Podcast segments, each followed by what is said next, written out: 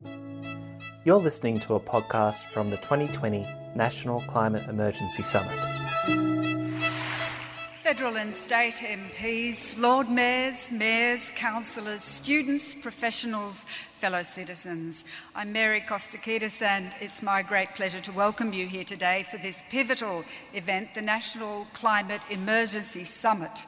Live streaming across the country in Brisbane, Sydney, Perth, Darwin, Hobart, Adelaide, and many other places around Australia.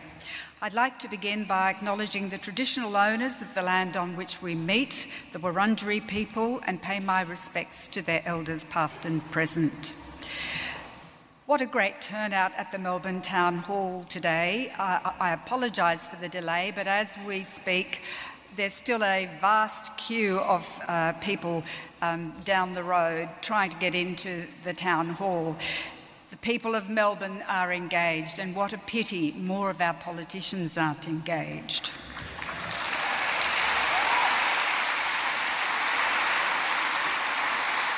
A broad range of organisations and key individuals have come together to hold this event in recognition of the urgency of a national response to the greatest threat facing humanity and in the absence of adequate recognition by the federal government and state governments of the scale and urgency of action required. We come together at a critical time in the wake of the recent climate devastation that has struck the country. At least 33 people have died in bushfires in Australia since the summer season began in October, affecting more than 10 million hectares across the country, with a staggering 1 billion animals estimated to have perished in the fires that produce hazardous air quality for millions of people for dangerously long periods of time. The scientific evidence was clear, and we're now facing the consequences. The world is standing at the edge of major ecological and humanitarian tipping points, and we can no longer afford half measures. It's essential for us to understand the speed with which we need to act and the scale of response required in order to arrest an existential threat this is an emergency. This National Climate Emergency Summit has been formed in response to the unprecedented events in this country and has drawn together a diverse array of delegates and over 100 presenters from government, industry, academia, and civil society, including representatives from the emergency services, the health sector, regional, local, and city councils, engineering, planning, and research sectors, and many more.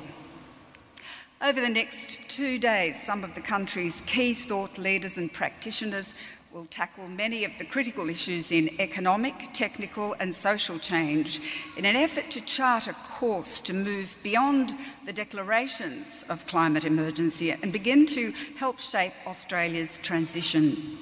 We cannot respond other than with the speed and the scale of action that will match the level of threat that we face. To officially begin the proceedings today, I'd like to welcome to the stage Wurundjeri Elder Uncle Dave Wandin for the Welcome to Country.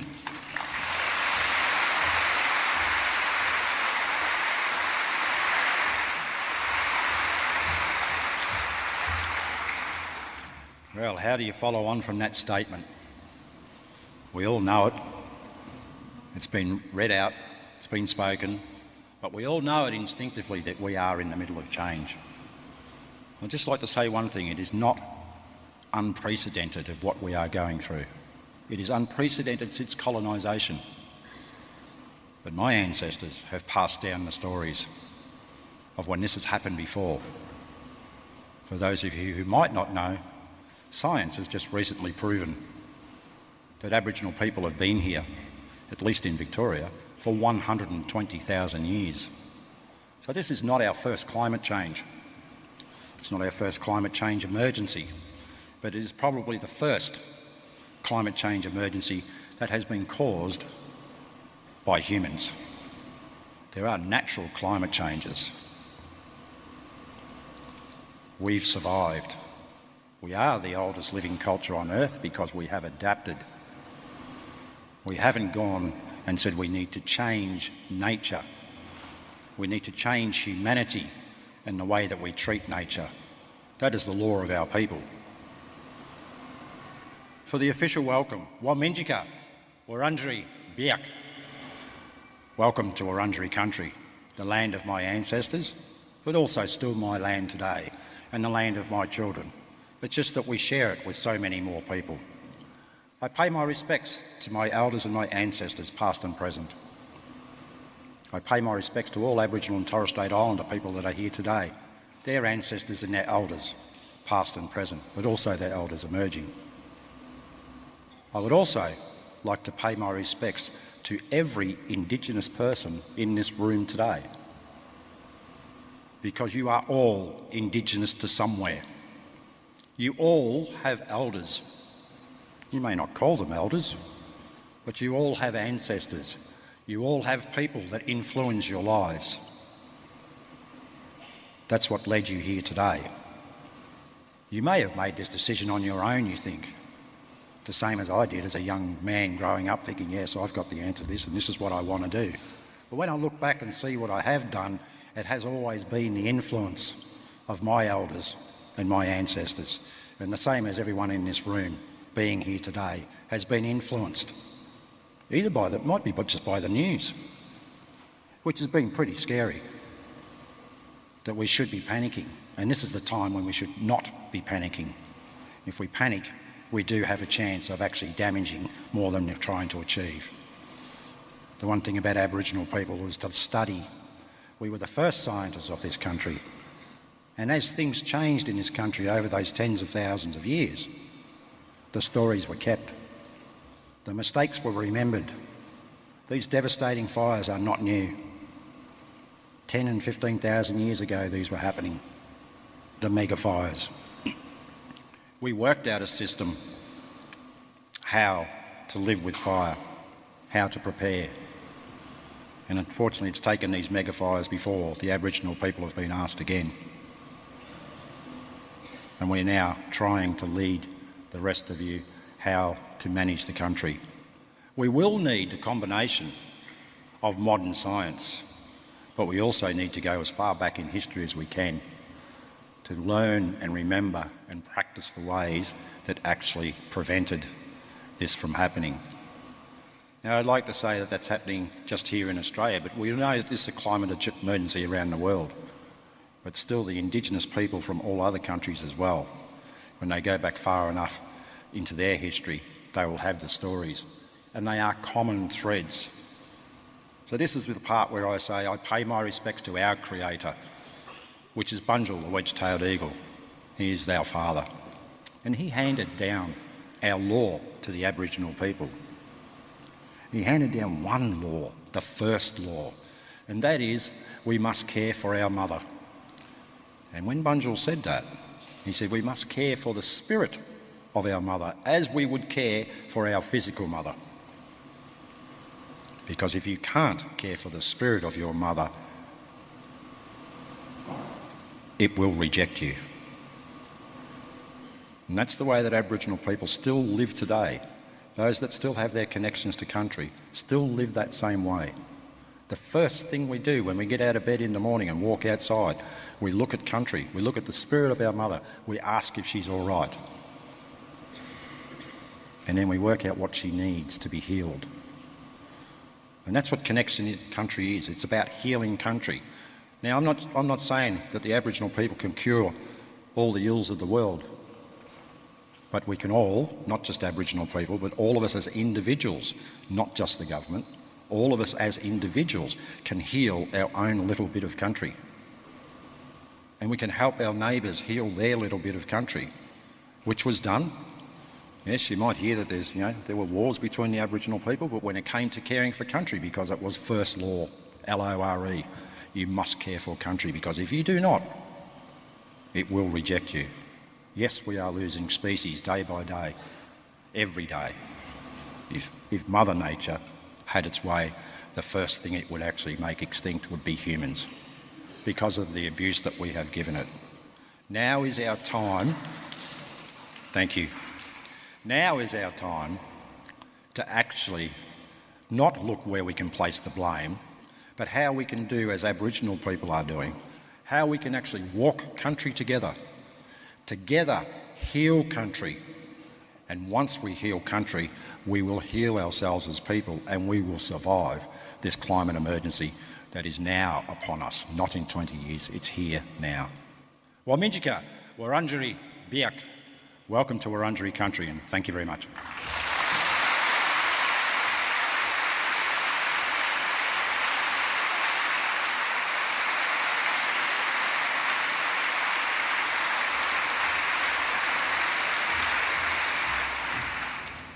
Well, many thanks to Uncle Dave for those wise words.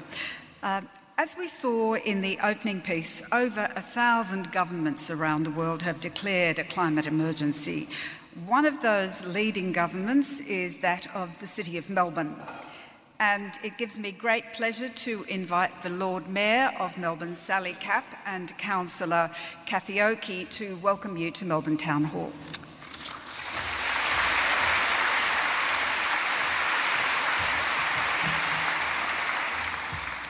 Thank you, Mary, and good morning, everyone.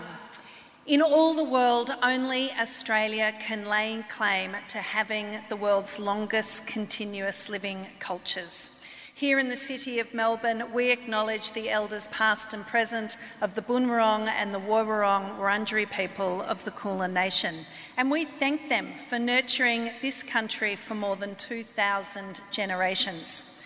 We know at the City of Melbourne that we must do more to celebrate and embed our Aboriginal culture into modern Melbourne as we build it together. We want to say thank you to Uncle Dave, our elder from the Woiwurrung Wurundjeri people, uh, for that wonderful welcome to country and leadership on what we're experiencing on climate change. Well, welcome to all of the distinguished guest speakers and citizens uh, to Town Hall for this summit over the next two days. We're very excited. Sadly and inescapably, our conversations here and nationally will be shaped to a great degree by the savage summer bushfires still burning in so many places across our country. I visited East Gippsland last Friday and saw with my own eyes the devastations of towns, forests, and bushland. Entire ecosystems and buildings destroyed, lives lost. The rebuilding, of course, is never just physical. These communities are shattered. And now we have floods. All of us here today, and increasingly, thankfully, a vast majority of Australians recognise that strong, immediate action on climate change is necessary to protect our economy, our environment, and our way of life. As they say, there are no jobs on a dead planet. A transition is underway globally, and Australia must not allow itself to be left behind. Today and tomorrow, we have a chance to hear from so many eminent and experienced speakers on what we can be doing to create change. In our own patch here in the City of Melbourne, our climate policies have evolved over two decades. Last year, as Mary said, we declared a climate and biodiversity emergency. We were the 1,371st city around the world to do so.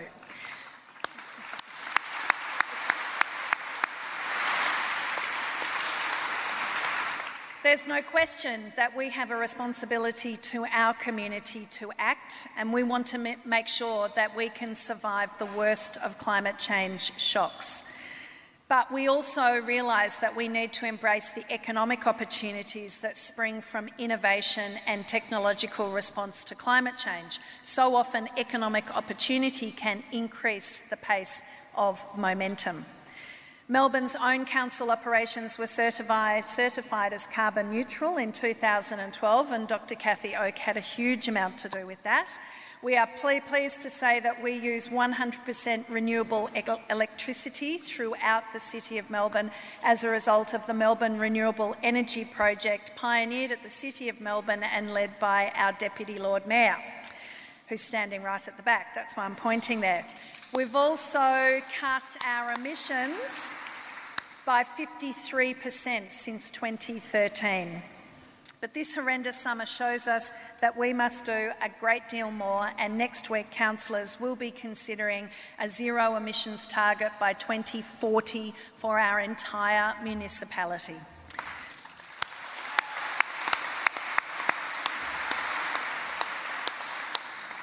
We know that cities are doing a lot, but they can't do everything. We need our federal government, particularly, to help with the heavy lifting. We know that we want to have a cohesive and coordinated approach to reaching our Paris Agreement commitments by 2050 or before.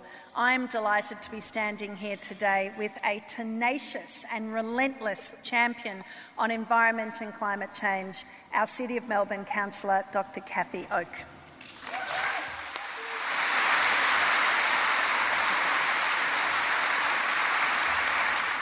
Thank you, Lord Mayor. I firstly want to acknowledge um, our dear friend and, and, leader and Wurundjeri elder, Uncle Dave. Um, I echo what he was saying, that if, if there's any voice that we need to listen to in our cities, it's that of the longest living culture anywhere in the world. If you want to hear it and learn about resilience, we need to speak to our First Nations in all of our cities and all of our towns. And I really acknowledge the work that Uncle Dave has been doing in putting a real focus on the biodiversity emergency. Bringing nature back to our cities is an important part of declaring an emergency is acting not only on deep cuts to emissions but also in bringing our ecosystems with us. So thank you, Uncle Dave, for your work in that space.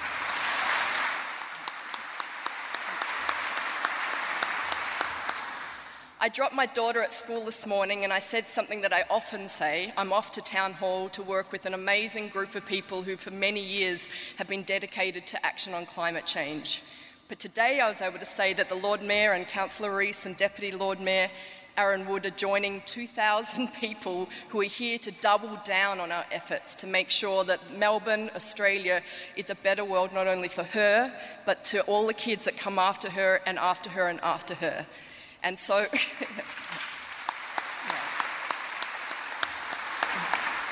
So if there's one thing that I know that I want, and I know the City of Melbourne wants, and the organisers, and I acknowledge the fabulous Luke Taylor and what he has achieved in bringing us all here today, if there's one thing that we need to do is know that declaring an emergency is not enough.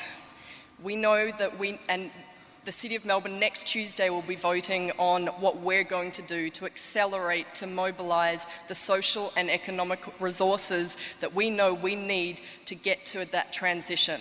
And that's next Tuesday. We're committed, hopefully, to, to vote on what we need to do, but you also are here to make sure that we all make that commitment, that we make deep change, accelerate that change, scale it up, um, and tell our leaders at the national level that they must also act accordingly.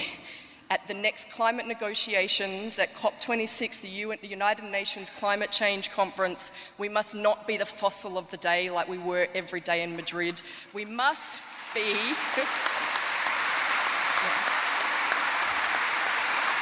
We must be celebrated for actually joining the international community in doing what we need to do for climate change. And thank you so much for joining us on that journey.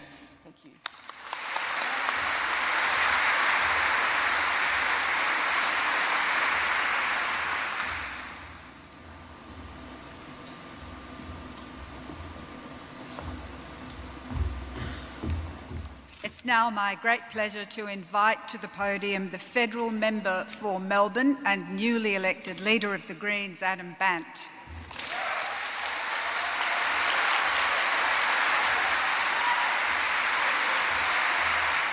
Thank you, Mary, and thank you, Uncle Dave, for that very generous and insightful welcome to Wurundjeri country. And I want to acknowledge the traditional owners and elders past, present and emerging and acknowledge that this is stolen land, that sovereignty was never ceded and now more than ever it's time for treaties with our First Nations communities. Because and also to acknowledge, as Cathy and the Lord Mayor did, that around the world, First Nations communities are at the front line of climate impacts and are crucial to solving the climate emergency. I want to acknowledge all of the distinguished guests and also acknowledge and thank our emergency services and community volunteers who've been working so hard to protect us in the past months as we face the unprecedented coal-fuelled bushfire crisis. I want to also want to say welcome to all of you who are visiting this excellent electorate of Melbourne.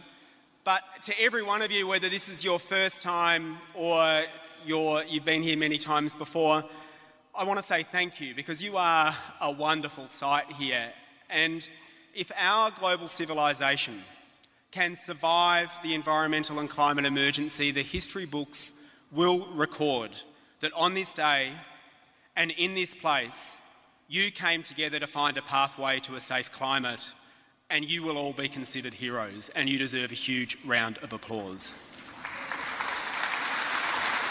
now, I've just spent the last two weeks in Parliament, and it is hard to describe the continued level of denial and spin that is constantly on display in Canberra. We had people whose houses had burned over the summer come up to Canberra, to the doorstep of Parliament, with what was left of their homes in wheelbarrows and buckets.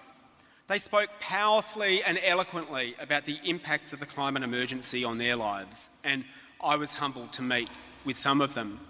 But for most of Parliament, it was like they were invisible. It's like being in the twilight zone up there. You got the Barnaby and his band of nationals wanting to build more coal fired power stations, to the Prime Minister's contortions over climate and the bushfire crisis and the shameless deception as though everything is under control while their inaction is driving us to a three to four degree warmer world that will completely overrule our, and overrun our economy and society. And unfortunately, a Labor opposition that persistently defends the continued role of coal in our economy, both for energy and export, and who has dropped their 2030 targets. So it is wonderful to be back here among friends who accept the truth of the crisis and who, as Greta Thunberg says, want us to listen to the scientists and act accordingly. And as now, as you may know, last week I was elected to be leader of the Australian Greens, and in my first media conference after being um, becoming Greens leader, I said that I refuse to accept a future where our children need to wear gas masks because their cities are full of smoke. And I also spoke about the people that I met who I talk to every day, and kids are foremost amongst them, who are angry and anxious and who are desperately looking for leadership. Now is the time to tell it like it is. No more spin, no more half truths. Tell it like it is. Now is the time to face up to the reality of the powers that we face if we are to save the planet and save the future. We are in a climate emergency because of politicians and power brokers trying to preserve a status quo that sees the coal and oil and gas barons get rich and then funnel off a tiny bit of their wealth to political parties when they're in power and then give those politicians cushy jobs in their organisation when they leave office. This is what has taken us past one degree of global warming, which has given us towering infernos, flooding, record heat waves, toxic air, pollution, and so much more. And the last time that there was this much carbon dioxide in the air was at least 2.6 million years ago before humans existed. And back then, temperatures were more than three degrees warmer. There were trees in Antarctica, and sea levels were 25 metres higher. And if we keep polluting at our current rate, we could be at 1,000 parts per million by the end of the century. And the last time that that happened, dinosaurs roamed the earth. Like them, we face an existential crisis brought on by a rapid shift in the climate system, but this time it is human induced. The warming track of up to four degrees that we are on is a world full of death and destruction and hopelessness. It will be a world that may be capable of only supporting a billion people, perhaps less. And that is horrible to contemplate, but it is real. Now, even if there was only a 1% chance, a 1% chance of this occurring, the potential outcome is so bad that we should mobilise the entire machinery of government and society towards avoiding this possibility. When the Allies won World War II, it wasn't just because the US and other governments put their resources into winning it. The war was won because government and industry and communities worked together to meet an unprecedented threat. In 1942, America, a spark plug factory started producing machine guns. A merry-go-round factory made gun mounts. A pinball machine plant made armour-piercing shells, and a toy company started making compasses. Now, by working together, government and industry and the American people met and triumphed over an existential and unprecedented threat. Now, we don't need to militarise, we need to decarbonise. But fast forward 80 years, and nothing like that is happening in Australia we have some amazing parts of industry, including people in this room, who are starting to transform our energy sector. And the economics are in your favour, that we know. But we also have other parts of industry trying desperately to hold back this tide, and we have a government that is joining them. Now, we had the beginnings of something in the 2010 shared power government where Greens, Labor, and Independents worked together to implement the clean energy package. But later, we became the first nation ever to rescind a carbon price. Now, I have an unwavering belief that notwithstanding the current fossil fools that are in government, that nothing will stop the clean energy revolution. Nothing will stop scientists and engineers and businesses from solving these problems. We will get there eventually. But the only problem is we don't have until eventually we need to act super fast. If we only reach net zero by 2050 or 2060 or 2070, we will still confront disaster. And that is why the government and the whole of society must recognise we are in an emergency and take action at emergency speed, devoting all the resources we need to stop a threat that may otherwise simply become overwhelming. Now, I know that there are some who get nervous when he talks about emergency. Some have said, well, emergency is about reinforcing the potential for a suspension of rights. But there's also a way of talking about emergency that's not about police and military, but about rescue. Ambulances under lights and sirens take emergency action, and no one thinks they're taking away your rights. Firefighters take emergency action, and they do it to save life. We, all of us, everyone in this room, we all now, to become, now need to become the firefighters of human history. We are the ones who are ringing the alarm bells but also pointing towards the exit. And over the next two years, the Greens will continue to push for a declaration of environment and climate emergency by the Australian Parliament.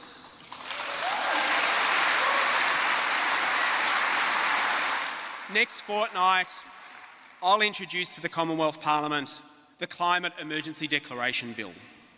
The bill will declare a climate emergency, require every government department to be guided by the declaration, and mandate the establishment of what in the past was called a war cabinet to guide the country through a rapid society and economy wide mobilisation to decarbonise the economy.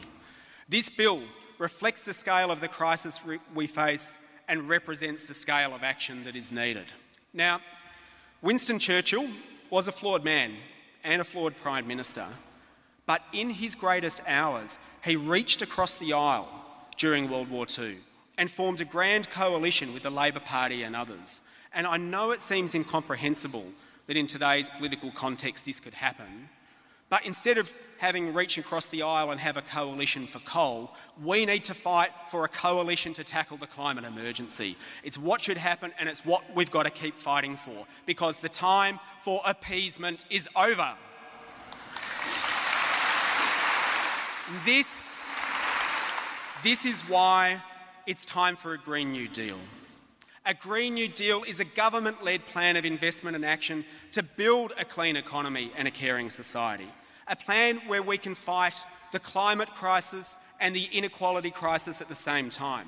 I want to create a manufacturing renaissance in this country. I want to make Australia the renewable energy superpower where people bring their businesses from overseas for cheap, clean electricity as we urgently phase out coal.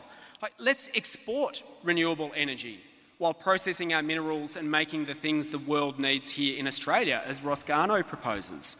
I want Australia to make things again, and with a Green New Deal, we can. And over the coming months and years, I'll be travelling the country, hosting town hall meetings, community gatherings, and kitchen table conversations, explaining how a Green New Deal can provide the hope and action we need to solve the climate crisis. Because just shouting fire at someone doesn't help them find the exit. We need to provide the pathway to safety too. Talking about emergency means ringing the alarm bells and also finding the exit. And that's what a Green New Deal, a plan for a whole of society mobilisation provides. And I firmly believe that by showing that emergency action on climate can make people's lives better, protecting their lives and their children's lives, we will mobilise a powerful movement that will change our country and save the future. Friends, our country is on fire and our planet is heading the same way. We have no choice but to tell the truth about the crisis and to face up to what is needed. The time for half measures is over because time is running out. So please, use the next two days to generate the energy and ideas that is going to make our movement stronger and more powerful so that together we can save the future. Good luck and thank you. This was a podcast from the 2020 National Climate Emergency Summit.